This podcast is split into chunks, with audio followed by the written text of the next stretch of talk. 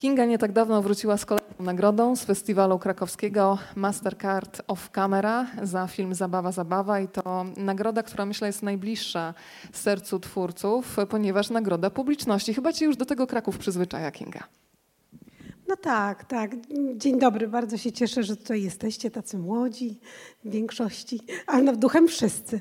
E, e, tak, tak. No, no ja najczęściej dostaję nagrody publiczności w ogóle i, i to jest chyba, to są chyba takie najfajniejsze nagrody, bo takie, takie szczere, takie nagrody, które nie mają żadnych e, składów jurorskich. No jurorami są po prostu widzowie. To jest, oni są najważniejsi. No, dla nich się robi filmy e, i e, to zawsze jest takie, takie potem niezręczne, no, że e, no, która nagroda jest, jest, jest ważniejsza. No, tam, tam miała dużo pieniędzy, bo w Krakowie ta nagroda taka od jury to w ogóle były jakieś ogromne pieniądze, a u mnie jakieś takie nie, nie, nie za duże, ale, ale ja tak sobie myślę, że e, mm, to tak, tak jest dobrze. Taki, taka jest moja droga, żeby robić takie kino, e, które doceniają jurorzy, bo ja też dostałam dużo nagród od jury, ale, ale jednak tym moim, e, tym moim ulubionym e, jurorem się okazuje jest po prostu publiczność i to jest miłość wzajemna. Jest nie tylko reżyserką, ale jest scenarzystką, jest pisarką, jest felietonistką, bo jej felietony się pojawiają absolutnie nie czuję w urodzie pisarką, życia. Tak, wiesz, tak, tak macha ręką, ale muszę wam powiedzieć, że ja na przykład zakochałam się w książce Moje córki krowy. Jeżeli widzieliście film, to ja zachęcam, żeby zajrzeć jeszcze do książki, bo w tej książce jest jeszcze głębiej, bo film wiadomo ma określoną ilość czasu, w której trzeba opowiedzieć historię, a z książką można sobie jeszcze posiedzieć i pobyć. E, nie wiem, czy też wiecie, że z nowej książki Kingi, czyli Porozmawiaj ze mną, będzie kolejny film, i tutaj polecam, zanim się pojawi to, co na ekranie, żeby skonfrontować własną wyobraźnię z tym, co potem ty przełożysz na scenariusz. Zapytam od razu, czy ten scenariusz już jest gotowy nowego filmu, czy w trakcie? No właśnie, właśnie dzisiaj zamknęłam kolejną wersję, którą składamy do PISF-u o dofinansowanie. E, no to jest duża odległość od książki. To, jest, to będzie taki film e, o dzieciństwie w PRL-u, czyli takim takim czymś, co już, co wy, co wy w większości nie wiecie o co chodzi, ale może słyszeliście od rodziców. E, no i to, to, to jakby jest taki czas, w którym ja dorastałam i, e, i to mnie gdzieś ukształtowało i też spowodowało pewne jakieś ograniczenia, myślę. Także to taki film, e, na razie on się nazywa roboczo Zupa Nic. Zupa Nic, a czy już wiadomo aktorsko, kto się pojawi? Przynajmniej dwa nazwiska poproszę. No tak, tak. No ja już tak od początku, jak pisałam ten scenariusz, to pisałam go z myślą o, że, że, rodziców dzieci, bo to, to będzie opowiadał, opowiadał ten film o dziewczynkach w wieku 10 i 11 lat. E, ich, ich rodzinie, ich rodzicach. Te, te dziewczynki to są, po, później wyrosną na Martę i Kasię z moich córek krów. E, Także te dziewczynki mają, no tych rodziców właśnie już sobie wymyśliłam od początku, Marcin Dorociński i Kinga Price. Czy można powiedzieć, że są, e, tak jak się mówi, że są na przykład aktorzy ze stajni Smarzowskiego? I tutaj będzie na przykład Arek Jakubik, będzie Jacek Braciak, będzie Robert Więckiewicz, tak chyba już spokojnie można mówić, że są aktorzy, jak to się mówi ze stajni, myślę oczywiście o wyścigach Formuły 1, chociaż moje córki krowy tutaj jest podwójne, słuchaj, znaczenie, ale u ciebie faktycznie powtarzają się takie nazwiska jak Marcin Dorociński, jak Agata Kulesza, jak Gabrysia Muskała, e, Dorota Kolak, e, czy jest coś takiego, że otwierasz też nowe drzwi i zdarza ci się jeszcze przeglądać do tych filmów twoich bardzo osobistych, robić castingi? No, oczywiście, że robimy castingi, ale robię castingi, na przykład pamiętam przy Zabawie, Zabawie bardzo długo trwały castingi na kochanka Agaty Kuleszy. No naprawdę, kto mógłby być kochankiem Agaty Kuleszy? No naprawdę ta, cała plejada polskich aktorów młodego pokolenia. E, 30 plus wystąpiła. E, w końcu wygrał tą e, rywalizację Mateusz Janicki. E, no ale e, na te główne role to to raczej tak sobie upatruję już wcześniej, jak kogoś znam. No też jest tak, że jak człowiek się zna i wie, co miałby ochotę ten aktor zagrać, bo, bo to jest tak, że y, to musi być chemia z dwóch stron. To nie tylko ja mogę, muszę chcieć, żeby ten ktoś zagrał, ale ten ktoś też musi chcieć, żebym ja, żeby, żeby u mnie zagrać. I jakby to wtedy jest najfajniej, kiedy właśnie pamiętam e, Pierwsze taki, takie ryzyko podjęłam, kiedy Marcin Dorociński do mnie zadzwonił i poprosił o rolę Grzesia w moich córkach krowach. I ja mówię, Marcin, no przecież no właśnie mi tutaj Arek Jakubik odmówił. No naprawdę, no nikt nie chce grać tej roli, a ty ją chcesz? Że to jest taki przecież patałach. On mówi, ale ja właśnie cię proszę, ja cię błagam, ja chcę tego patałacha zagrać. Ja mówię, no dobra, no to mi udowodnij. No i przeszliśmy przez kostiumy i charakteryzację. No rzeczywiście, bo po prostu się prze, przerobił na, e, na tego Grzesia i... E, Zapuścił wąsa. Nie, nie, do tej roli nie? nie? miał wąsa. A to On nie, wąsa to miał w planie potem, B. W planie B, tak. Tak. Z kotletem wtedy Tak, tam grzywkę, tam grzywkę miał i, i taki sobie wymyślił, że ma krzywy zgryz, to trochę mówił tak. I e, no, no, po prostu aktorzy bardzo lubią wyzwania, nowe rzeczy i, e, i tą taką wolność, którą ja lubię im dawać, żeby sobie po prostu się pobawili tą pracą. Korzystając z tego, że bardzo nas producent twój przygotował specjalne making of, więc dzisiaj podczas tego spotkania będziemy mogli zajrzeć e, do kuchni filmowej, ale najpierw Kinga chciałabym ustalić, jak wyglądała ta twoja droga od japonistyki do świata filmu, bo myślę, że większość zdecydowana osób, która dzisiaj jest tutaj razem z nami, ma Oj, straciłam głos, ale powrócił. Myślę, że większość z Was jednak marzy o świecie filmu, skoro wybrała taką, a nie inną szkołę. U ciebie najpierw była japonistyka, spróbuję jeszcze tak, będę blisko, więc jaka była ta droga od japonistyki do świata filmu? No, długa, może zbyt długa. E, to jest tak, że w większości jesteście w szkole filmowej, czyli no, myślę, że e, chcecie coś robić w tym kierunku. Ja sobie nie dałam tego prawa, żeby od razu po maturze pójść do takiej szkoły, choć w głowie mi grało, znaczy ja chciałam być aktorką. Pamiętam wtedy miałam takie marzenia, żeby zostać aktorką, żeby właśnie, ale tak się do tego zabrałam, że kiedy byłam w liceum, do Batorego chodziłam, tutaj w Warszawie, Moi, mój brat cioteczny, który studiował wtedy aktorstwo w Łodzi, mówi, dobra, to my cię z kolegami przesłuchamy. No i pojechałam tam do tej Łodzi, no i niestety przesłuchanie wypadło niekorzystnie dla mnie, bo wszyscy koledzy urzekli, że się absolutnie nie nadaje i że absolutnie nie powinnam zdawać, w ogóle koniec. No więc się tak zamknęłam w sobie i poszłam na japonistykę, e, bo wydawało mi się to najbardziej... E, znaczy, to, też to był jeszcze, to był lat, koniec lat 80., więc y, się studiowało trochę inaczej niż teraz. Się studiowało po prostu dla przyjemności. Studiowało się nie myśląc o tym, że na przykład, nie wiem, zrobię jakąś karierę albo coś osiągnę. Studiowało się po to, żeby się czegoś dowiedzieć, żeby było fajnie. To, były, to był taki czas e, braku pościgu jakiegokolwiek.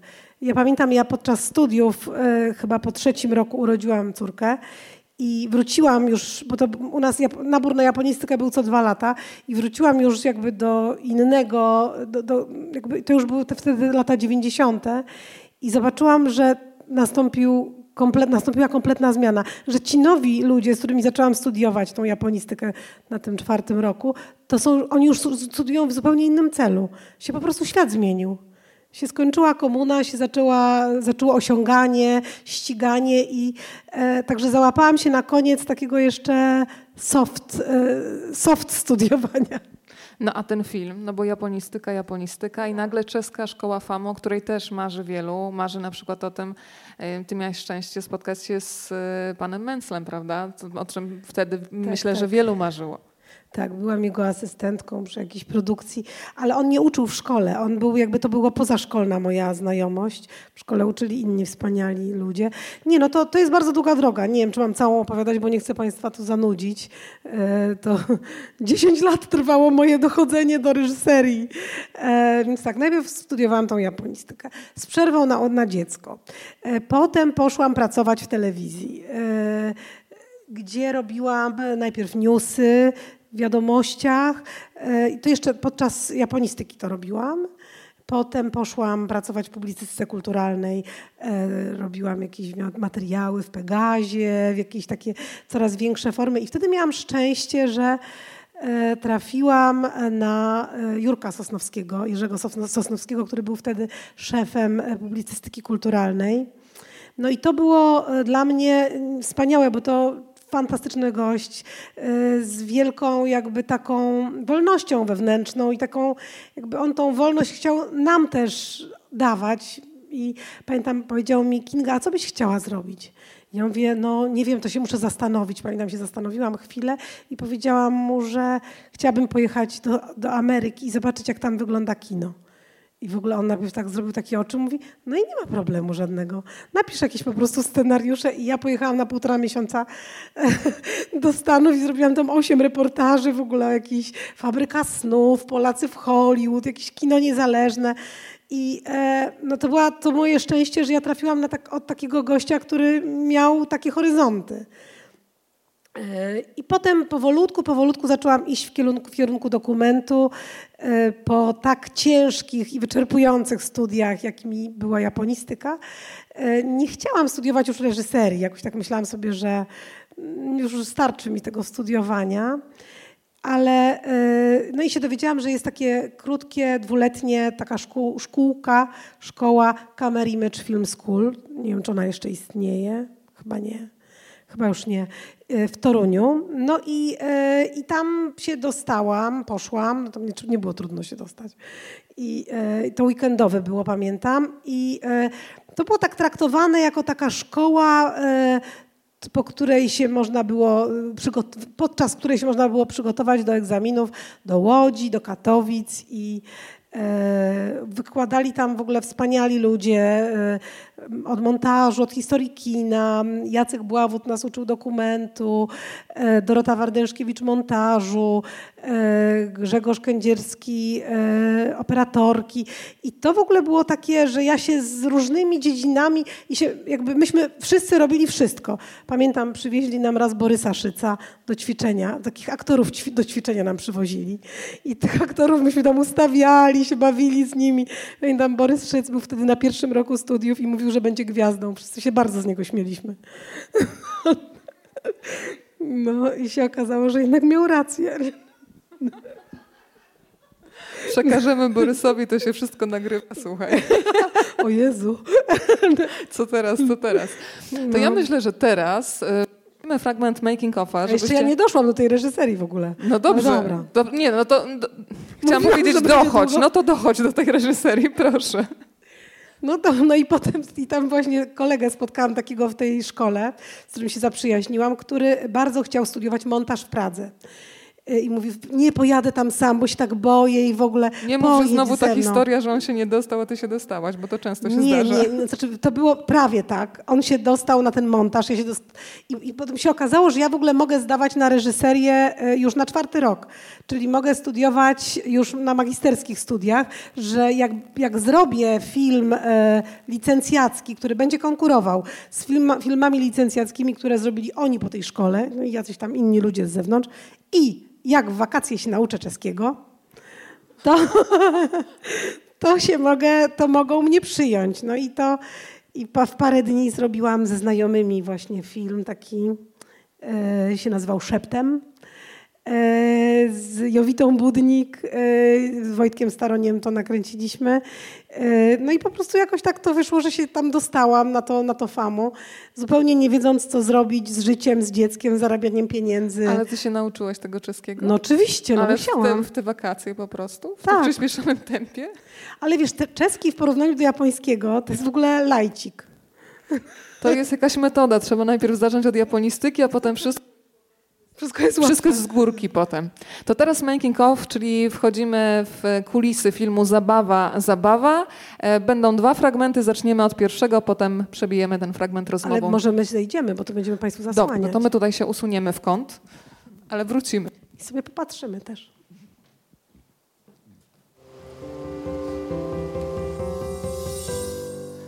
To my wracamy, ale będą jeszcze kolejne filmy do pokazania. Słuchajcie, jeżeli na bieżąco będą się w Was rodzić pytania, to ja też zapraszam. Mikrofon mamy, tradycyjnie będziemy przekazywać. Ja muszę zapytać, bo kontynuować ten wątek. Powiedziałeś, że są aktorzy, na przykład Agata, którzy lubią sobie trochę pokoziołkować, pofikać, pofikać na początku. Co to znaczy? I jaki jeszcze, jaką możemy taką kategoryzację aktorów? Z jakimi jeszcze się spotykasz? No bo to podejście reżysera do aktora jest kluczowe dla filmu. Każdy jest inny, każdy ma inny charakter. E, jak często dochodzi też do jakichś takich spięć typowych na planie? Ego, kiedy zaczyna walczyć? No, e, e, oni wszyscy mają bardzo silne ego i ja też. I, I, każdy z nas jest po prostu żyjemy w świecie przy dużych ego i musimy się tak po prostu porozpychać jakoś, żeby się gdzieś zmieścić, bo czasami jeden plan to za mało na tyle, na tyle osobowości. Naj, najczęściej tak jest. Ale chodzi o to, żeby się jakoś tak poukładać, żeby się po prostu gdzieś tak ze sobą dobrze poczuć i, i, i zrozumieć, że każdy ma trochę inaczej. Agata jest właśnie takim koziołkiem. Ona potrzebuje, nie wiem, dać jej miotłę, pozamiata plan, po prostu pochodzi, powygłupia się, pośpiewa. No ona to lubi właśnie tak. Wszyscy się śmieją, Agata jest gwiazdą, po prostu tam na miotle polata. No taka ona jest. A na przykład Gabrysia Muskała, jej siostra z moich córek, z którą teraz ostatnio pracowałam przy szóstce, ma tak, że ona musi wszystko powiedzieć. Ona każdą myśl musi wypowiedzieć, czym doprowadza do szału e, po prostu wszystkich, bo nikt nie może w ogóle myśleć o swojej postaci, o swojej pracy, bo tylko jest w sprawach Gabrysi. Gabrysia ich wszystkich osacza i tymi problemami, i tym, co ta jej postać i mówi non-stop kolor. I, e, i to jest e, no, te, też jak dziecko takie, które po prostu wszystko musi wypowiedzieć. Potem jest niezwykła na planie, bo kamera ją kocha i ona już, już jak to wszystko przegada, już jak to wszystko wyrzuci z siebie na nas, to już tam zostaje tylko ta esencja. Ale właśnie to musimy to wszystko wytrzymać. Są też tacy aktorzy, którzy są, nie wiem, tam się metodę taką jakąś stosują, że wcielają się już, jakby są od prób, prawda, w tej postaci. Dorota Kolak trochę taka jest. że ona, ona jest taka, że ona tak chroni tą postać i żeby nie rozpuścić, żeby jak najmniej uszczknąć jej. Marcin też taki jest, że on się tak chowa trochę, tak sam musi siedzieć i, no, i każdemu trzeba pozwolić na to, żeby on był taki jak chce. Tak jak na, nie wiem, jak w dobrej kuchni. Ja bym, ja przy, bardzo mi się wydaje, że to jest takie a propos porównanie planu filmowego do kuchni gdzie dobrej kuchni, gdzie jest dużo różnych ludzi, wszyscy gotują razem coś i, i kiedy każdy robi to, co powinien robić, kiedy się czuje dobrze, to się wtedy fajne rzeczy dzieją i fajne rzeczy się rodzą. Jakieś... E, o tobie aktorzy podczas tego making offu mówili zdecydowana, szybka, wie czego chce, inspiruje, wymagająca. E, jak, jak wygląda to zdarzenie, kiedy na przykład faktycznie ty jesteś bardzo dynamiczna, szybka. Jeżeli masz takiego aktora, który potrzebuje bardzo wolnego rozpędu, czy ty się z nim wcześniej spotykasz, e, później wprowadzasz go na plan, bo to są też takie czysto y, zderzenia, gdzie temperamenty się ze sobą po prostu zbijają. Nie, nie, to jest tak, że y, to się wszystko weryfikuje od razu przy, pierwszy, przy pierwszych próbach. To, to jest, no, jak, jak, jak, aktor nie umie tekstu czy coś, no to ja to od razu mu wytknę, prawda, czy coś, ale to są próby. Robimy najpierw próby, bez kamery, patrzymy jak się aktorzy ruszają, patrzymy jak to się w ogóle wszystko, jak to ten, ta e, inscenizacja, jak się or, organicznie układa i dopiero, e, także to, to, wcale nie jest tak szybko ani dynamicznie. To może ja mam taki temperament na dziś, że to tak wygląda, ale mm, praca na planie, jak wiedzą ci z Was, którzy byli na planie, to rzadko bywa dynamiczna.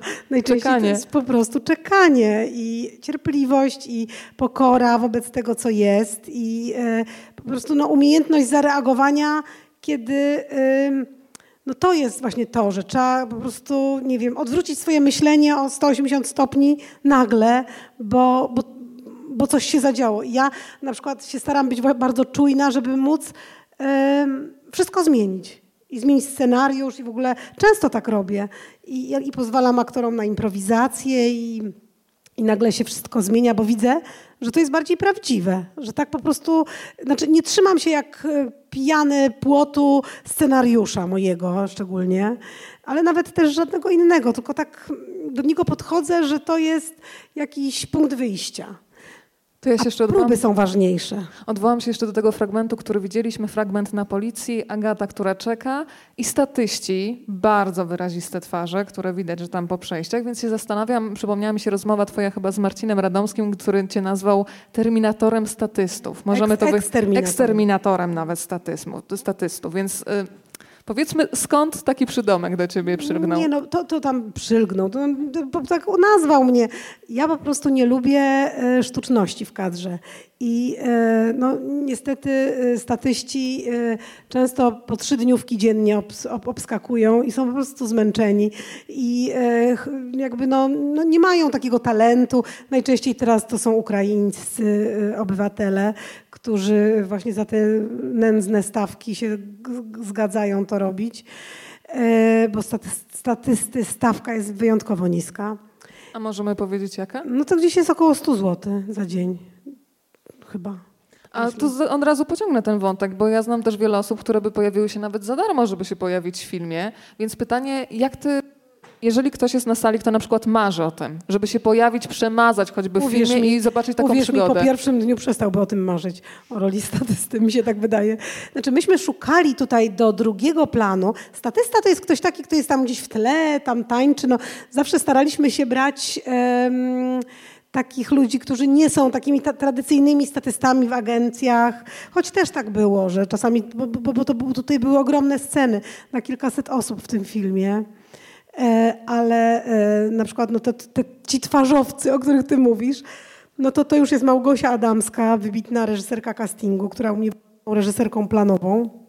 Ona sobie po prostu znalazła takich, e, takie kwiatki i no myśmy wiedzieli, że my chcemy pokazać taką izbę przyjęć, taką okrągłą, gdzie są właśnie tacy różni, takie ranina z całego miasta w nocy. I, e, no i Małgosia szukała takich ludzi na terapię AA, e, czy też na terapię e, taką w ośrodku, na której jest postać grana przez Agatę Kuleszę.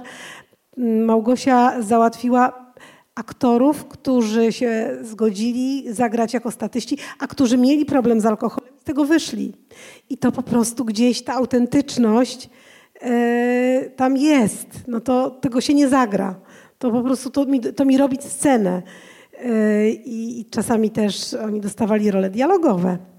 A powiedz, jak jest z dziećmi na planie? To będzie też Strasznie. kolejne wyzwanie przy okazji twojego nowego filmu, no bo będzie dwunastoletnia Marta też. Z dziećmi jest najgorzej, po prostu z dziećmi jest naprawdę najgorzej, bo yy, do dzieci trzeba mieć anielską cierpliwość, mnóstwo czasu, bo dzieci ciągle zadają pytania i yy, nie nudzą się szybko. Więc ja już teraz mam taki plan, że do tego nowego filmu wezmę sobie kogoś, kto będzie tylko do dzieci. I się będzie po prostu z nimi bawił, będzie ich tam po prostu...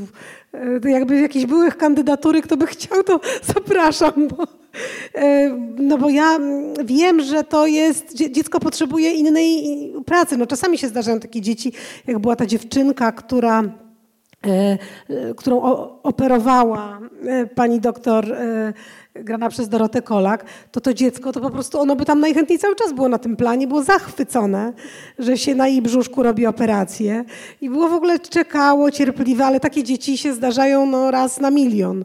Najczęściej dzieci... Yy, no ta, ta, technika, jak już widzieliście trochę tego, ich to wszystko przytłacza, to jest za dużo, to jest za długo trwa, światła są męcze, męczy je to. No, dla dzieci to jest okropna praca. I, e, no i dlatego ciężka przede mną przygoda pod tytułem Dzieci w rolach głównych. No a psy na przykład, bo one się też przewijają u ciebie. Dowiedziałam się przed chwilą tutaj, kiedy oglądałyśmy Making Offa, ponieważ mam przyjemność znać Gutka, czyli jednego z y, psa po prostu Kingi, jest jeszcze Lola. Zresztą Gutka możecie zobaczyć w najnowszej gali, jest gwiazdą. Y, to od razu powiem. On się podobno pojawił w jednym z filmie na, y, tak, na końcu. Gucio malutki był, na, w moich córkach krowach jest taki epilog na końcu. Te siostry jako małe dziewczynki z, pieska, z, pies, z pieskiem się tam bawią i tym pieskiem jest malutki Gucio, który jeszcze wtedy był szczeniakiem. A historia Kotleta, Kotlet, który był kobietą tak naprawdę, to no. jest w ogóle podobno historia, gdzie aktor wybiera sobie psa i sobie lekceważy scenariusz. No to ja, to ja właśnie tak robię, że właśnie tak pozwalam na to aktorom i dlatego oni mnie lubią. E, Marcin Dorociński e, miał zagrać w planie B więźnia, któremu który wychodzi na wolność i się okazuje, że wszystko jest źle i że w ogóle wszystko jest pod górkę i to są walentynki, nic mu się w życiu nie udaje. no i na jego drodze staje brzydki kundel. Tak było zapisane w scenariuszu. No i e, producent y, zrobił wielki casting na tego brzydkiego kundla. Ale przepraszam, to była jakaś poczekalnia, gdzie jeden brzydszy od drugiego psy stały po prostu? Jak to tak, wyglądało? to było w takiej dużej sali, to Agora produkowała, więc w Gazecie Wyborczej po prostu przyszły najbrzydsze psy z całego miasta z właścicielami. I, e, no i ma, ja mówię, Marcin, słuchaj, to jest twój partner. To jest twój najbliższy partner. Ty cały film tylko z tym psem grasz. Więc po prostu sobie może wybierz tego psa. No i przyszedł tam ze mną Marcin, chodzi, ale jeden brzydszy od drugiego, naprawdę. E, I, e, i jedna, jeden taki był taki największy, bo to jeszcze było mały, brzydki kundel było zapisane, więc one były takie niewielkie. I jeden taki większy był i tak się na Marcina patrzył i w ogóle e, i mówi, Marcin mówi, ja tego chcę. Ale e, ta pani, która z nim szła, mówi, ale on jest tylko dla towarzystwa. bo, bo on jest rasowy. A nie wyglądał. No bo myśmy mieli całą w ogóle taką filozofię, że chcieliśmy, żeby to był taki najbrzydszy pies na świecie, który potem po tym filmie znajdzie dom. Ale no z psem trzeba pracować. No ten pies musi współpracować, musi mieć trenera, który jakby... No i się okazało, że to był w ogóle, to jest pies rasy takiej, która jest w ogóle jedna z najmądrzejszych ras na świecie. Australijski kettle, kettle dog, coś takiego, nie pamiętam, jak się dokładnie nazywa ta rasa. I, e, I one są rzeczywiście, zaganiają owce tylko w spojrzeniem, w ogóle spojrzą na te owce, tysiąc owiec leci, więc te psy to w ogóle jakieś naprawdę tytany mózgowe. I myśmy mieli je dwa, bo, bo to najczęściej się tak robi w przypadku psów, że się ma, mm, jak się pies zmęczy, to się go wymienia na innego wyglądającego tak samo. Ale dlaczego to był kotlet, skoro to była ona? Mogła być golonka, nie wiem, no ale żeby jednak tą płeć zachować. Nie wiem, ja, ja jakoś nie miałam z tym problemu. Najczęściej właśnie suczki grają psy, bo suczki są po prostu mądrzejsze. Tak, brawa jak najbardziej wskazane, spontaniczne. Powiedz mi jeszcze, jakie, powiedziałaś takie ładne zdanie, kiedy już montujecie film, to jest taki moment ocierania się filmu o ludzi. Podobno stawiacie wtedy obiad, przychodzi jakaś ekipa zaufana, e, tylko zastanawiam się, ile z tego bierzesz do siebie, bo każdy ma swoje zdanie i czasami można zwariować, jeżeli się dostaje 10 sprzecznych informacji. Więc jak te takie obiady filmowe wyglądają i czemu one służą? Dobrze. To jeszcze, przepraszam, skończę tylko wątek psa, bo za, zaraz przejdę do Twojego pytania. E, pamiętam, jak właśnie ten e, kotlet, bo ta, takie było jego prawdziwe imię, i on, e, o, ale ta suczka się nazywała kotlet. Tak naprawdę, w życiu. I tego, ona, ona była prawdziwym psem tego, tre, tej treserki. E, I e, no i po prostu była bardzo mądra i na przykład było takie, miała robione zbliżenia normalne jak aktorzy. Czyli się tak odwracała i ja mówię jeszcze raz i ona jeszcze raz. To był po prostu tak mądry pies, że większość, wielu aktorów po prostu nie gra tak dobrze jak ten pies. Dobrze, skończyłam wątek psa. To teraz obiady filmowe. Myślę, że kotlet też nam się tutaj linkuje ładnie. To jest tak, że e, każdy, każdą rzecz zrobiłby zupełnie inaczej. Różnimy się, wszyscy jesteśmy inni.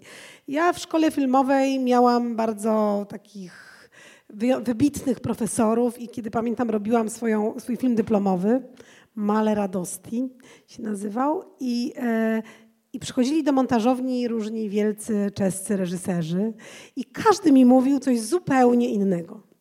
Ale weź ty to zrób to wyrzuć i, i po prostu sprzeczne ze sobą kompletnie komunikaty mi dawali. I to paradoksalnie było dla mnie największą lekcją. Bo ja potem z tym zostawałam z montażystką i mówimy tak, no, no to musimy zrobić po swojemu, no bo nie mogę wszystkich zadowolić, w ogóle nie mogę nikogo zadowolić, bo jak zrobię tak, to się będzie tamten obrazi, jak zrobię tak, to się ten obrazi.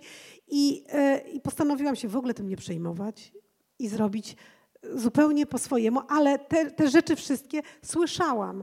Ja tak często mówię do aktorów, ja ciebie słyszę. To nie znaczy, że ja ciebie posłucham i zrobię tak, jak ty chcesz, ale ja ciebie słyszę. Słyszę twoją motywację, rozumiem, co do mnie mówisz. Wiem, że tak dla ciebie byłoby najlepiej, jako dla twojej, według ciebie postaci. Ale ja mogę mieć inne zdanie. E, czasami pozwalam im robić te ich takie autorskie duble. No ale co do tych obiadów, to, to właśnie tak jest taki moment, że my po jakimś pół roku montażu z montażystą e, mamy jakiś emocjonalny związek z jakimiś scenami, uważamy, że po prostu one są najpiękniejsze, że nie damy ani sekundy tego wyciąć. I, e, i wtedy jest potrzeba, no bo jednak film jest dla ludzi. No a my oglądamy coś, no nie milion razy, czy tam tysiąc razy.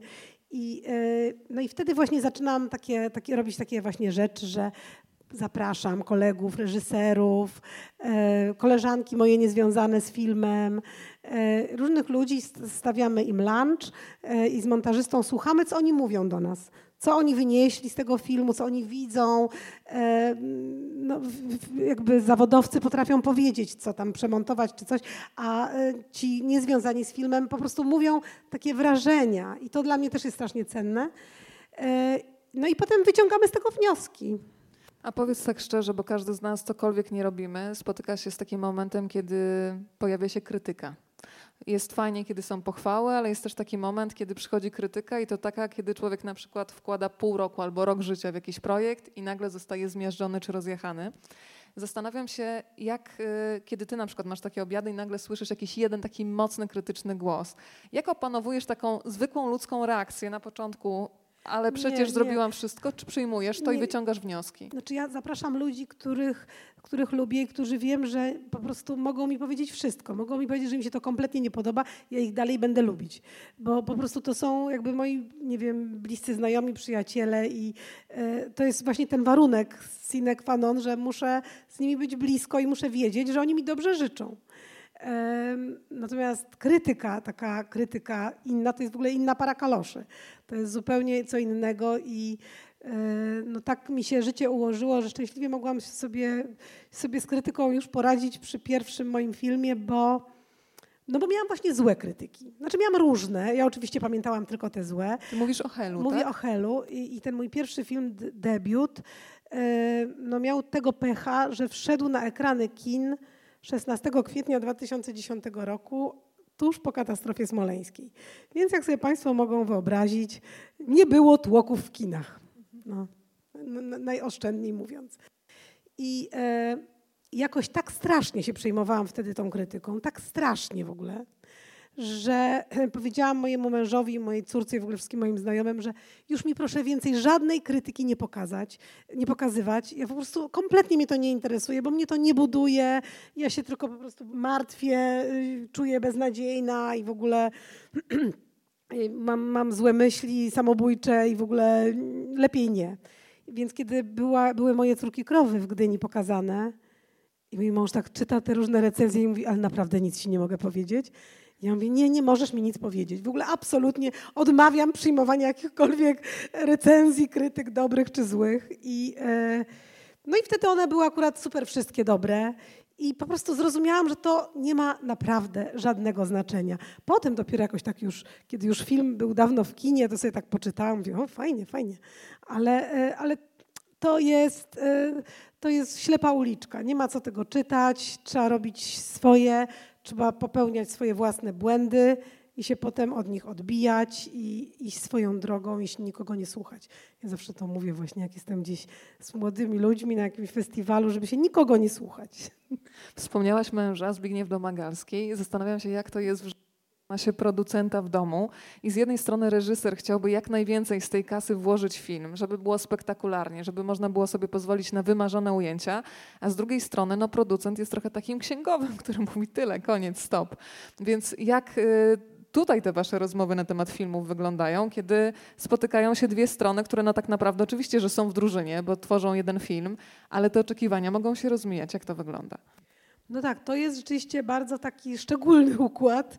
E, reżyser, producent. E, no tak wyszło, to nie planowałam tego, nie planuję się życia. Takie scenariusze pisze życie. Tak, tak. I e, no jakoś musimy się dogadywać, to bywa trudno, iskry latają. No. To, jest, to nie jest proste, bo, bo ja mam inne podejście, on ma inne.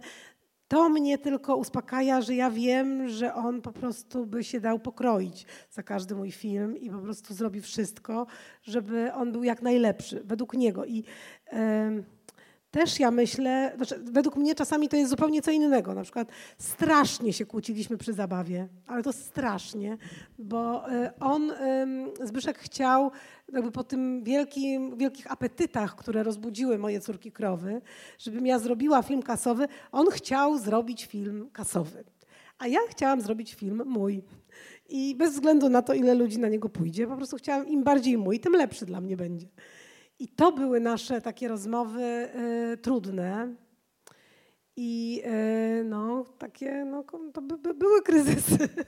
Ale z drugiej strony no, on, on, on chce dobrze i to jest jakby też bezcenne, że mam producenta, któremu strasznie na mnie zależy i któremu po prostu no, najbardziej na świecie nam nie zależy. No i to jest to, jest to że yy, każdy inny producent będzie miał innych reżyserów.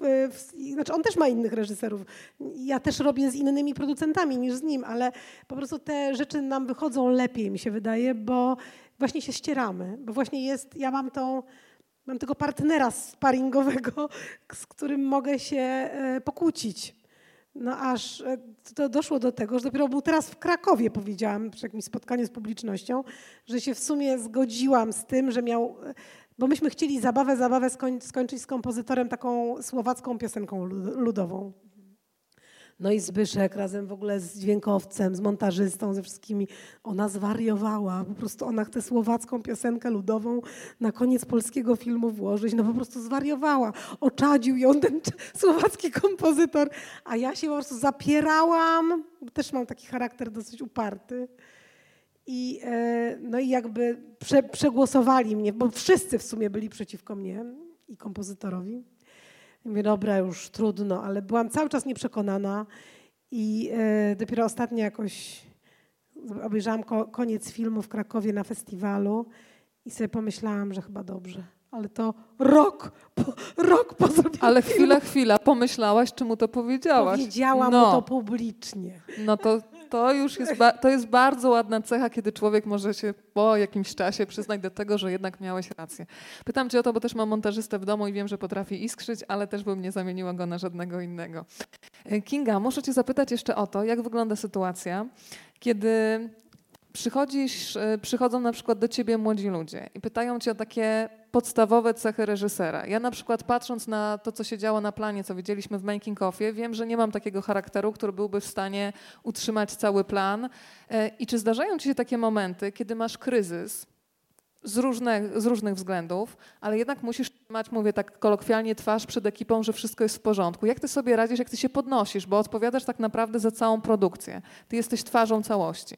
Znaczy ja, ja jestem nietypowy reżyserem, bo ja się przyznaję do słabości. Ja się przyznaję do tego, że na przykład nie wiem. Pamiętam, mnie uczono w szkole, że nie powinnam nigdy powiedzieć, że czegoś nie wiem. Że muszę po prostu iść zaparte i muszę po prostu być ścianą i w ogóle... A ja uważam, że y, inaczej. Ja uważam inaczej. Ja uważam, że aktor jest moim partnerem, nie jest moim przeciwnikiem że on jest razem ze mną w tym wszystkim i y, im więcej on wie, im więcej on rozumie, ja oczywiście mu nie mówię jakichś takich rzeczy, które y, są bez, bez sensu, ale, y, ale kiedy na przykład mamy jakąś scenę i, i widzę, że nie idzie i mówię, no, no nie, nie wiem jak, nie idzie mi to. I czasami to jest najlepsze, co ja im mogę powiedzieć, bo ja ich wtedy odblokowuję. Wtedy oni się po prostu mówią, a może tak, a może tak, a może tak. I zaczynają się takie tak zwane głupie pomysły, z których, e, jak wiadomo, się biorą najlepsze pomysły. E, i dlatego myślę, że nie ma co zgrywać twardziela, kiedy, y, ale z drugiej strony czasami trzeba być twardzielem. Kiedy jest sytuacja trudna, kiedy jest y, na przykład presja czasowa i taka, że, że po prostu znaczy, ja ich muszę ochronić, tych aktorów, tak myślę, przed, przed tym, żeby oni mieli, mimo że ja wiem, że jest presja czasowa, ja wiem, że po prostu zaraz zajdzie słońce, że będzie po prostu, że już koniec, że już nie możemy, że ktoś musi zejść, że no, ja, ja to wszystko wiem. Ja się staram im tego nie przekazywać, tylko to trzymać dla siebie, bo e, no, jestem trochę taką ich e, to jest złe słowo, no ale mamą na tym planie, tak bardziej tak to bym powiedziała, niż jakimś katem czy kimś takim. Powiedziałaś, że potrafisz mówić nie wiem. Ja sobie przypomniałam, że kiedyś w rozmowie z Agnieszką Holland powiedziała mi to samo, że dla niej nie jest słabość, tylko otworzenie drzwi, żeby ludzie zaczęli się właśnie zastanawiać takie do, do burzy mózgów, żeby w końcu zachęcić ludzi do wspólnego działania. Skoro przyszła mi do głowy Agnieszka Holland, to w ogóle szerzej potraktuje ten wątek kobiety w świecie filmu. Czy ty kiedykolwiek, Kinga, czułaś, że jako kobieta musisz sobie bardziej wywalczyć tę pozycję, że w tym środowisku, które no teraz jest zdecydowanie, no, sama się zawahałam przy słowie zdecydowanie, na pewno jest inaczej, bo mamy już dużo fantastycznych kobiet reżyserek. Nawet mam wrażenie, że wśród tych młodych roczników coraz głośniejsze są nazwiska właśnie kobiet. Ale czy ty miałaś w życiu taki moment, że czułaś, że przez to, że jesteś kobietą, musisz więcej komuś coś udowodnić? Myślę, że to, że ja zaczęłam tak późno, to jest kwestia też mojej płci, bo pewnie gdybym była może chłopakiem, to byłabym wcześniej, po prostu poszłabym do szkoły filmowej, jakoś bym uwierzyła w siebie. Ja tak bardzo długo nie mogłam uwierzyć w to, że ja potrafię zarządzać takimi grupami ludzi dużymi, że w ogóle ja jestem kompletnie spoza, że kto mi zaufa. Kto mi... I tak bardzo długo jakby się skradałam do tego, dlatego najpierw mniejsze formy. No inna jest sprawa właśnie też tej biologii, że właśnie no my, my, chcemy mieć jeszcze dzieci. Więc jakby u mnie to się naturalnie wydarzyło, że to dziecko się tak urodziło, kiedy miałam, nie wiem, 23 lata, bardzo wcześnie. I, e, i, i w sumie bardzo dobrze, e, no bo, no bo to, to bycie mamą już po prostu miałam, a, a, a, często jakby właśnie koleżanki moje, które tak mówią, dobra, dobra, najpierw film, najpierw debiut, potem coś, potem są po czterdziestce i, jest już trudniej. Mi, mi, to życie samo to tak spowodowało taką, taki rozwój wydarzeń. No widzicie, no jesteśmy w epoce mitu i w ogóle się o tym mówi i to, pewnie, to, to jest tak, że e, patrzono na mnie z taką wyższością, zaglądano mi w dekolt, umawiano się ze mną na kolacyjki, jak pójdę, to wtedy będzie łatwiej. Od razu byłaś wyszczekana i potrafiłaś takiego delikwenta nie, ustawić nie. do pionu? Ja po prostu się nie, nie, jakby nie wchodziłam w takie relacje i widziałam, że to no po prostu jakby e, każda e, kobieta, która jest w tym biznesie, może powiedzieć, e, albo po prostu na pewno pamięta, bo ja na przykład nie chcę o tych rzeczach mówić, e, które jakby dyskredytują ją jako człowiek, znaczy spotykała się z takimi sytuacjami, które dyskredytują e, ją jako człowieka, dlatego że jest kobietą. Dyskredytują jako reżysera, bo, bo jest kobietą, ale to też bardzo jest ciekawe, nie tylko od, od, ze strony mężczyzn. E, czasami miałam takie sytuacje, że, że panie producent były bardziej okrutne w stosunku do mnie niż producenci płci męskiej. To często też jest, że kiedy jedna kobieta gdzieś zajdzie wyżej, będzie bardzo bronić, żeby druga też tam się nie dostała. To też się no właśnie, a my zdarza, powinnyśmy i to usłyszałam, usłyszałam na takim e, jakimś spotkaniu, jakimś Dniu Kobiet, ja działam takiej organizacji Vital Voices, e, gdzie się kobiety, które tam coś osiągnęły, wspierają, że powinnyśmy być takie dla siebie, żeby, żeby jedna drugiej poprawiła koronę na głowie, kiedy jej się obsunie a nie e, właśnie e, inaczej. Ale, ale to do tego trzeba do tego trzeba dorosnąć i trzeba się gdzieś e, z tym zmierzyć. Rzeczywiście to jest bardzo konkurencyjna dziedzina ta reżyseria. Słuchajcie, to teraz pokazujemy drugi fragment making offa. Daniel, bardzo cię poproszę. Porozmawiamy o największych wyzwaniach, jakie ci się zdarzyły w karierze reżysera, a potem już oddaję mikrofon państwu i jestem bardzo ciekawa pytań, więc na chwilę się znowu y, usuniemy, żeby uruchomić making off. Y, też wybrane specjalnie jako te najtrudniejsze, może nie najtrudniejsze, ale takie dość zaskakujące sytuacje na planie, kiedy czas goni, trzeba kończyć, a tutaj takie coś.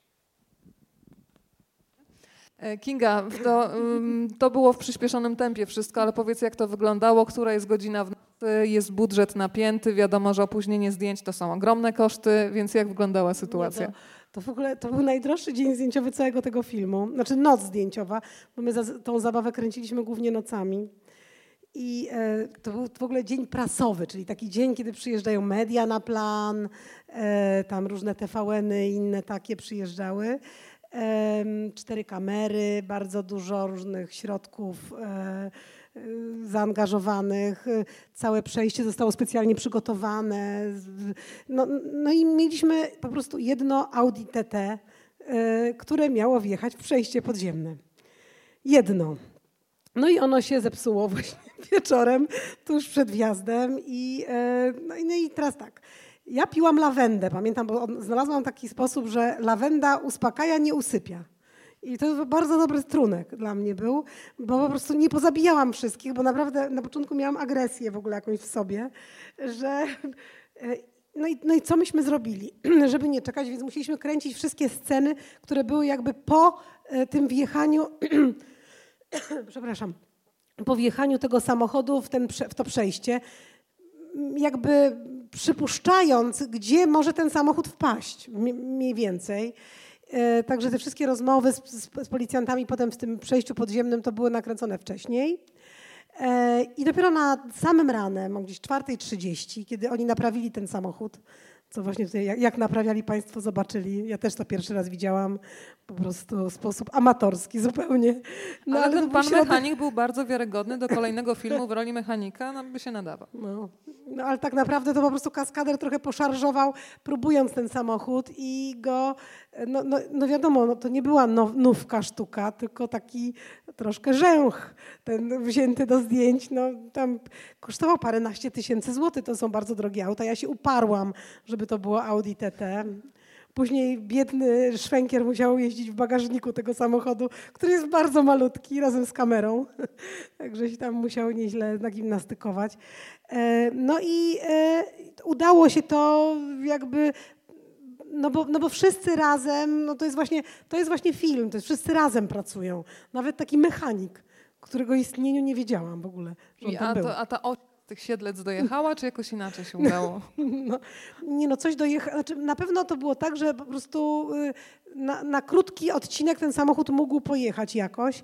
Jeszcze w ostatniej chwili szczęśliwie scenografka włożyła do bagażnika worki z piaskiem dzięki któremu ten samochód nie przekoziołkował, bo gdyby nie było tych worków, bo myśmy nawet nie mogli próby zrobić, no bo musielibyśmy zniszczyć samochód, a musiałby to być ten sam samochód, ta sama prędkość, no i to, to jest w ogóle, to bardzo trudna była scena, no wyszła pięknie, ale e, nerwów było, uh, ja przyznam się, że dopiero nie wiem, czy czytaliście prasę, że taka sytuacja miała miejsce w Warszawie. Ja myślałam, że wiesz, wymyśliłaś taką scenę w filmie po prostu od tak, a tutaj właśnie kobieta pijana, tylko że to było chyba na Politechnice w, w chyba rzeczywistości. Z tego, co słyszałam, bo ja tylko gdzieś tak to słyszałam, rzeczywiście wiedziałam, że tak było, że chyba w centrum samym, Marszałkowska Aleje okay. jechała pani. Drodzy Państwo, to teraz czas na uruchomienie ciekawości. Już mi nawet chyba Kuba obiecał, że dzisiaj będzie pytał, to Kuba, może od Ciebie zaczniemy, co? Poproszę o mikrofon, już pędzi tam od Doroty. Kuba po maturze, już pytałam, bo część już jest po maturze, część... No to już mówi, że w, no, że w czwartek mamy. Nie kłam, proszę. On już powiedział, że już jest po, także mentalnie widzisz, już zdał. Jeszcze ustne to. No to to już formalność. Dzień dobry Pani, kłaniam się nisko, dobry wieczór. Ja mam takie pytanie odnośnie filmu, który dość dawno już widziałem, ale na pewno bardzo go zapamiętałem, czyli właśnie film aktorka. Mam pytanie. Y, pani go reżyserowała, scenariusz pani Maria Konwicka. Czy film jest swego rodzaju pomnikiem dla Elżbiety Czyżewskiej? Czy może pokazaniu takim smutnych reali PRL-u? A może tego, no, czym właściwie są marzenia i no właśnie ile człowiek może oddać, żeby y, się, nim, no żeby, żeby się spełniły? I jak już mam mikrofon, to pozwolę sobie zadać drugie pytanie. E, takie pytanie odnośnie, no bo rozmawialiśmy o właśnie reżyserowaniu psów, dzieci, prawda, e, tutaj relacji z producentem, a ja mam takie pytanie, jak się reżyseruje dzieci, swoje dzieci na planie, jeżeli mogę spytać, bo mus, muszę sobie wyobrazić, że to jest czasami bardzo trudne, w szczególności, że może dziecko jeszcze, ja nie wiem, no właśnie jak to jest reżyserować dzieci, to jest takie moje pytanie. I tak już pozwolę bez pytania dodać na, na końcu, przepraszam, że tak e, zajmuję mikrofon. E, moi córki krowy, proszę pani, no w moim domu to się tak mił przyjął, przyjął, ten film. Proszę mi wierzyć, że dlatego chciałem to powiedzieć na forum. To dzisiaj nie ma mojej rodziny, bo tam wszyscy są zajęci, ale uwielbiamy. Za każdym razem, jak leci w telewizji, wszyscy, wszyscy od małego idziemy do telewizora, oglądamy. I to, co robi Marcin Dorociński w tym filmie, jest już w ogóle czymś niezwykłym i w ogóle też wielkie brawa dla pani za taką reżyserię. Bardzo dziękuję i dobrego wieczoru. Dziękuję bardzo. Ja właśnie wiem, bo chyba wczoraj powtarzali, bo znowu do mnie jacyś ludzie zaczęli wyzwaniać, że znowu powtarzali ten film. No, no tak, no on jest, e, on już po prostu takim chyba będzie evergreenem i to wspaniale, że się zrobiło po prostu taki film, ale ja już idę dalej, robię nowe i w ogóle tam, tam te moje córki krowy sobie już tam niech siedzą w waszej wyobraźni i w waszych telewizorach. E, no dobrze, ale od, począwszy od aktorki. Aktorka e, to jest dokumentalny film, pełnometrażowy film dokumentalny, kinowy. E, oczywiście też sobie w kinach nie poradził, jak żaden dokument prawie, że. Dokumenty słabo radzą w kinach. E, I to, to był taki, ja chciałam poznać tą Czyżewską, tą wielką polską aktorkę, która miała być taką naszą Marilyn Monroe, jeszcze eksportową wersją taką naszą miała być i to się nie udało. E, I e, absolutnie nie chciałam zrobić laurki. Pewnie mm, Marysia Konwicka, która napisała scenariusz i która ze mną współreżyserowała ten film, miała inne e, plany, ale ja nie lubię laurek. I akurat się tak dobrze złożyło, że ja wtedy byłam na stypendium w Nowym Jorku i dużo czasu mogłam tam sobie porozmawiać z tymi jej różnymi przyjaciółmi. I każdy mi opowiadał o jakiejś zupełnie innej osobie. Ja mówię, zaraz, zaraz. Coś tu się w ogóle mi nie gra. I wtedy się jakby, no dowiedziałam, już wcześniej wiedziałam, że ona piła strasznie i potem przestała pić. I wtedy zobaczyłam jakby, że to jest właśnie wszystko razem powiązane, że ona, ona grała różne role przed każdym z tych ludzi. Oni się spotkali na jej pogrzebie. To by była fajna scena w fabule, że się ci ludzie spotykają na pogrzebie osoby, z którą się przyjaźnili. Ona tych przyjaciół ze sobą nie, nie spotykała. Yy, znaczy, mm, przede wszystkim zachęcam Państwa do, do, zobaczenia tego filmu, bo y, Marysia, moja córka, grała w jakimś spektaklu ostatnio i reżyser w ramach prób kazał wszystkim aktorom obejrzeć aktorkę. Bo to jest y, ważny film dla aktorów i dla ludzi, którzy się w ogóle parają, parają sztuką. Także to by było mi miło. Nie był to jakiś mm, słaby reżyser, także to w ogóle jeszcze tym bardziej miło. No ale mm, no ale to jest, to jest taki film dotkliwy i taki film, który pokazuje takie jej rozdarcie. Ja specjalnie właśnie nie użyłam żadnej jej wypowiedzi w tym filmie, tylko ona się odbija w oczach różnych ludzi. Ja lubię ten film i mam do niego słabość. I, e, zresztą tak jak każdy film swój lubię, bo to tak jak dzieci. No to, to zostaje, strasznie dużo ze mnie jest w każdym z tych moich filmów. No i potem go oddaję. Już on jest w państwa głowach, sercach, nie wiem, telewizorach. E, no. To teraz jak się reżyseruje własne dziecko, czyli Maria się pojawi w tej rozmowie. No, Marysię się reżyseruje tak jak po prostu każdą aktorkę normalną. E, poza tym tylko, że ona ma ciężej, bo znam ją jak Słyszę ląg. Przez każde kłamstwo wychwycę. Ona to mnie już na pewno nie oszuka, bo ją bardzo, bardzo dobrze znam. No, miałam bardzo trudne zadanie przy zabawie, bo musiałam wyreżyserować scenę gwałtu własnego dziecka. To jest strasznie traumatyczne. Marysia poprosiła, żebyśmy to grali na początku, bo to na początku było zaplanowane na ostatni dzień, na ostatnią noc zdjęciową. Ona mówi, mamo, ja chcę wiedzieć, jak to, chcę wiedzieć, chcę poczuć, chcę wiedzieć, co ja potem gram. I zrozumiałam tą motywację i po prostu pamiętam spojrzenia ekipy, kiedy no oczywiście to wszystko jest przygotowane, są kaskaderzy, jest wszystko jakby bezpiecznie, ale ten jej rozdzierający krzyk, to zbliżenie taki po prostu, no, no bo przecież ona nie piła alkoholu, tylko to, to, to jest wszystko grane. E, też nie była, nic jej, wiem, wiedziałam, że się nic jej nie dzieje, ale, ale y, emocje są emocjami. Ja bardzo długo nawet w montażowni nie mogłam tej sceny oglądać. Pamiętam, wychodziłam z montażowni i montażysta w pewnym momencie do mnie mówi Kinga, no weź po prostu, przecież to jest żenujące. No to już drugi miesiąc wychodzisz. No już po prostu zobacz sobie, już przeżyj to. I, i dopiero jakoś potem zaczęłam też to oglądać, wiedząc, że to jest film, ale film ma ogromną siłę. Nawet kiedy się go robi, kiedy wiem, ja wszystko wiem, wiem, że to jest na niby, a jednak mnie boli. Także własne dziecko, jak jest dobrym aktorem, tutaj Marysia jest naprawdę uzdolniona, e, się reżyseruje e, z jednej strony dobrze, bo się je zna, a z drugiej strony, no, kiedy są sytuacje takich silnych emocji, to, to tak mnie boli, jakby to mnie samą w ogóle bolało, no bo to dziecko moje. Yy, także no... Ale z, z trzeciej jeszcze strony, tak już z punkt, patrząc z, z, dzisiejszego punktu widzenia, to tak sobie myślę, że w sumie to lepiej, że ja reżyserowałam tą scenę, a nie jakiś facet obcy. Miałaś kontrolę nad wszystkim. Słuchajcie, mikrofon będzie krążył. Czekam na kolejne pytania. Bardzo proszę. Dobry wieczór, ja nazywam się Michał Swarlik. E, mam pytanie odnośnie kondycji polskiego filmu. E, podobno z roku na rok jest coraz lepiej i świadczą o tym wyróżnienia i nagrody na arenie międzynarodowej.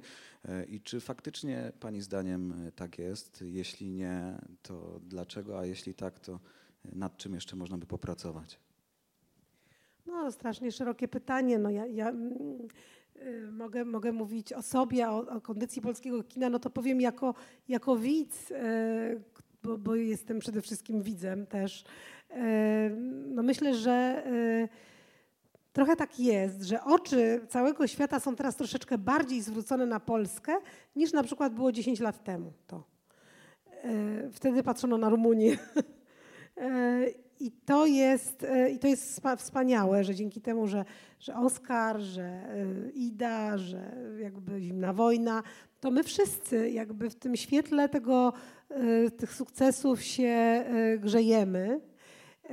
I naprawdę z moimi córkami, krowami cały świat jeździłam i totalnie myślę, że nie musimy mieć żadnych kompleksów, bo nasze filmy się podobają po prostu na świecie wszędzie i e, mimo, że są po polsku, Chińczycy, nie wiem, Brazylijczycy, e, Teksańczycy e, przychodzą do mnie i mówią mi, że to jest ich historia, że to opowiada o nich ten film.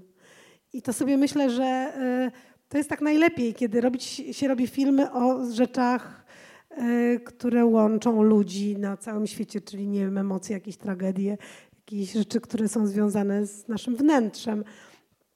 E, no a gorzej, jak się robi właśnie tylko filmy okolicznościowe, właśnie laurki, patriotyczne i wtedy one mają krótkie życie. E, no ale, ale też, też nie, nie, nie przesadzałabym z tym optymizmem, bo e, wcale nie jest aż tak strasznie dużo dobrych filmów. I z dobrym filmem to jest jak z, nie wiem, no z każdą dobrą, to jest, to jest cud to jest cud. A co cię film... ostatnio zachwyciło, jeżeli chodzi o polskie kino? Jestem bardzo ciekawa. O polskie? Tak. Długa pauza znacząca.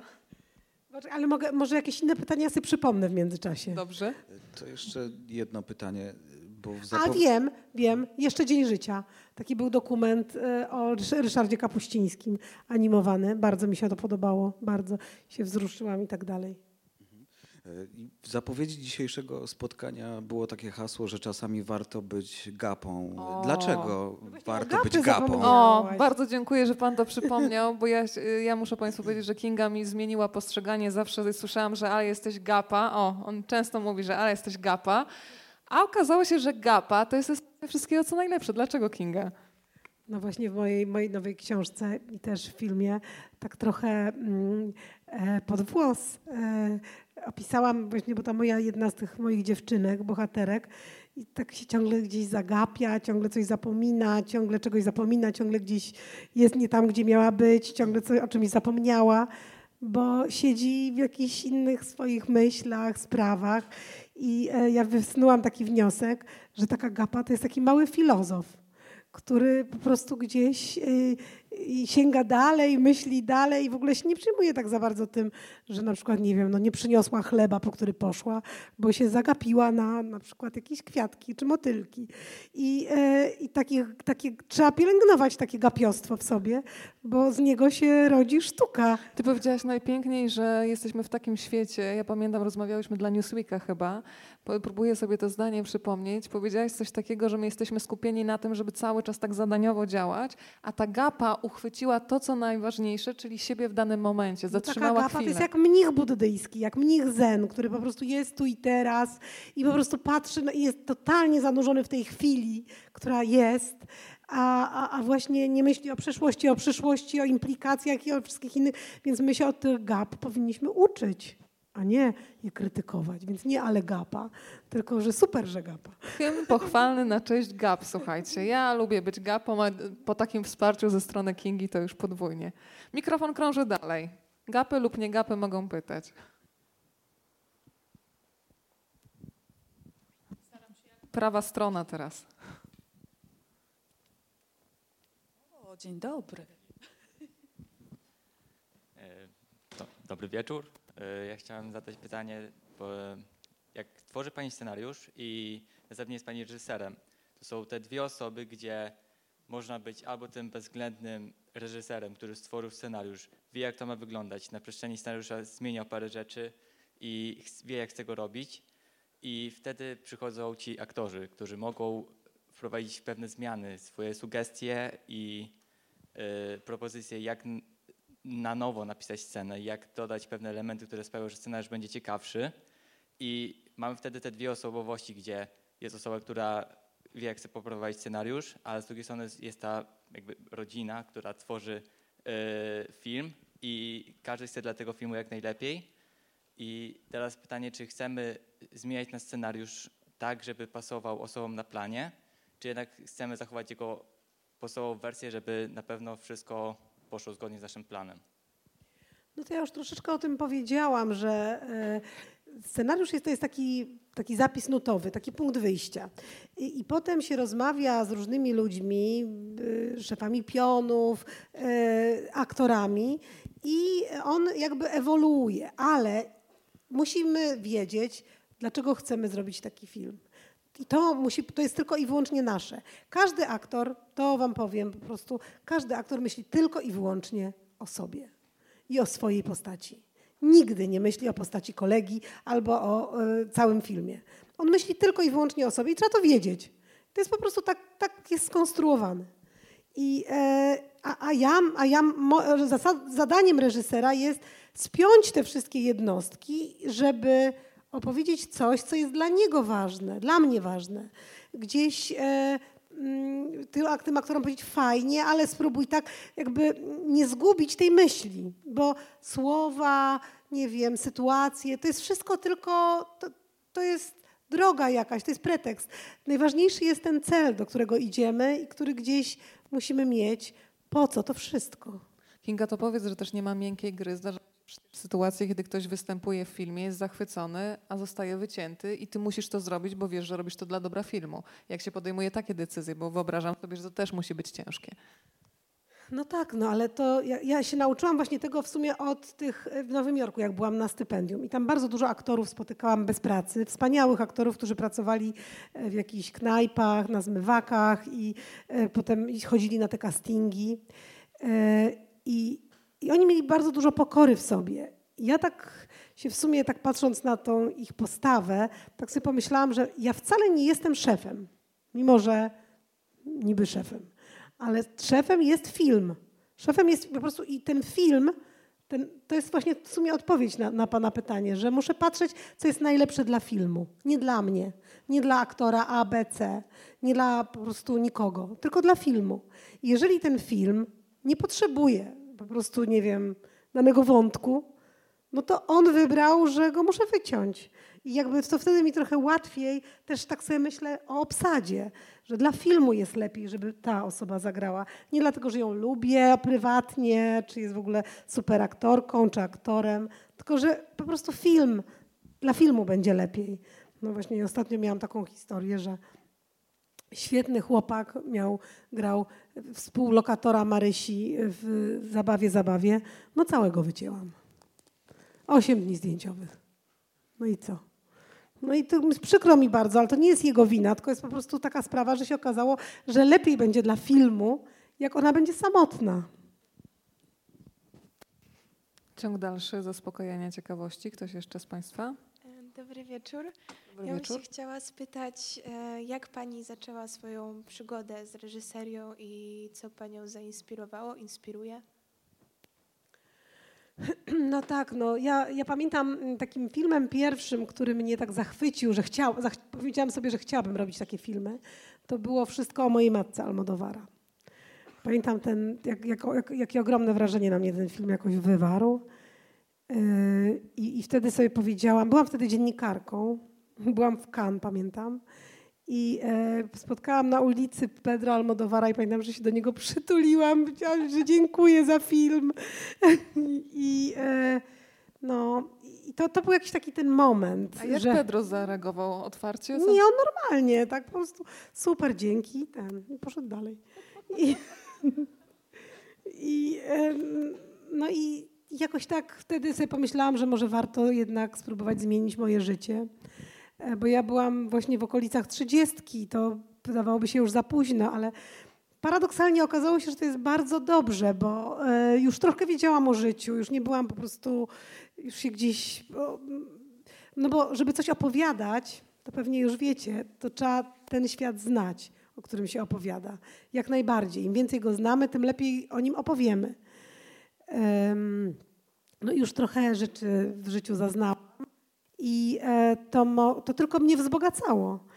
I dlatego myślę sobie, że, że wtedy, wtedy postanowiłam sobie pójść do tej szkółki filmowej, a potem, no potem, potem znalazłam się na FAMU i e, to też nie, nie jest wcale takie proste, bo jak wiecie, od skończenia reżyserii do robienia filmów jest po prostu, są lata świetlne. Naprawdę. I to tego nikt w szkole filmowej nie uczy, y, jak walczyć o to, żeby pozostając sobą, jednak zrobić film. Najczęściej debiuty są w okolicach 40. Ludzie kończą szkoły w wieku 25-6 lat. A, a gdzie, gdzie jest te 14 lat? No to jest właśnie to, czy tam 16. Y, To jest bardzo, to, to jest bardzo jakby trudne i e, strasznie niewdzięczne. Ja skończyłam reżyserię z jedną koleżanką. Nas, nas były tylko dwie osoby na roku. Znaczy, nas dwie osoby, taka Ursza Gang e, i ja. I ona teraz prowadzi szkołę jogi w Pradze na przykład. A koleżanka z rok wyżej e, robi dżemy. E, bardzo dobre robi, no, dostaje nagrody światowe.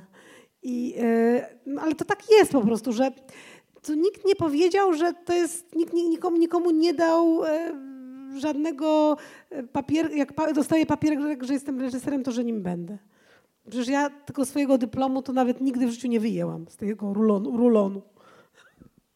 To też pokazuje, że faktycznie raz, że trzeba dać losowi szansę, żeby spróbować, a dwa, że trzeba mieć w sobie ogromną pokorę i też czasami zakładać, że jakaś praca jest takim pomostem, że czasami trzeba gdzieś schować dumę do kieszeni e, i myśleć, gdzieś mieć swój cel, ale po drodze trzeba też zarabiać na życie w różny Ależ sposób. oczywiście, dlatego jakby ja mm, uważam, że na przykład seriale, w których ja spędziłam tam 5 lat i teraz też znowu zrobiłam przecież serial, to jest świetna szkoła dla, i świetny taki, taki poligon doświadczalny dla młodych reżyserów, żeby się po prostu o, żeby się tak poobijać, żeby się nauczyć, żeby zobaczyć, jak to jest, żeby zobaczyć, czy się w ogóle do tego nadajemy, bo to trzeba mieć dużo różnych sprzecznych cech, żeby zostać reżyserem. Trzeba być, nie wiem, wrażliwym i y, silnym, zdecydowanym. Trzeba być po prostu, mieć skorupę żółwia i po prostu delikatność mrówki, jakieś mm, pszczółki. No nie wiem, no to jest to, to jest strasznie trudny zawód i taki e, bez względu na płeć e, nie, daj, nie dający nigdy pewności, że, e, że jutro będzie tak samo albo lepiej. Ktoś jeszcze z Państwa? To ja jeszcze zadam pytanie, e, dwa mam, ostatnie już.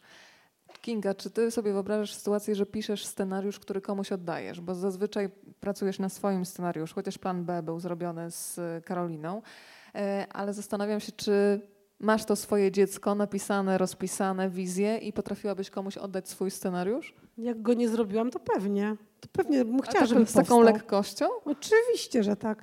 No bo jak już jest napisany, no to ja bym nawet się cieszyła, żeby ktoś to dziecko zaadoptował. Bo to tak jakby leży sobie w szufladzie. Czy mam dużo takich scenariuszy, których nie zrealizowałam. Chciałabym zobaczyć, co jest w tej szufladzie swoją drogą. A to na koniec już mówiłaś, mówiłyśmy o twoim mężu, yy, który zresztą wystąpił w Zabawie Zabawie. Nie wiem, czy państwo widzieli. Ksiądz, który rozdawał komunię, to był właśnie Zbigniew Domagalski. Zastanawiam się, On czy, ma takie zboczenie niestety. a, czy, a czy ciebie nigdy nie kusiło? Wiesz, są też reż- reżyserzy, którzy obsadzają sami siebie i mają z tego ogromną frajdę. Czy ciebie nie kusi? Nie, nie. Ja bardzo się dużo nagrałam w szkole, e, bo myśmy tam wszyscy, znaczy w tym w Toruniu, w tym Camera Image, wszyscy wszystko robili, więc ja tam bardzo dużo grałam. Też dużo grałam na FAMu i wiem, że ci koledzy mojego brata mieli rację. Po prostu się do tego nie nadaje. I bardzo się cieszę, że każdy z nas jest inny, że jest różnorodni. Jedni są po prostu urodzeni po to, żeby zostać reżyserem. Wśród was pewnie są aktorzy, scenarzyści. Bardzo jestem ciekawa, kiedy, by- jakbyśmy się spotkali na za 10 lat, gdzie każdy z was będzie. Bardzo wam dziękuję za to spotkanie. Dziękuję przede wszystkim Kindze Dębskiej. Dziękuję Wam bardzo. I Tobie też, Weronika. To wspólne zdjęcie na scenie? Nasza tradycja, słuchajcie, zapraszam wszystkich. I przy okazji, jeżeli macie, ktoś ma te swoje, jeżeli macie indeksy kultury, Mają, mają. to y, Kinga pewnie z przyjemnością y, y, mają. Słuchaj, tu jest specjalny indeks kultury, w którym spotkania są, są pamiątki w postaci podpisów naszych gości, a przy okazji dla nauczycieli i dyrekcji jest to dowód, że Państwo tutaj bywają i są z nami. To dlatego tu przyszliście.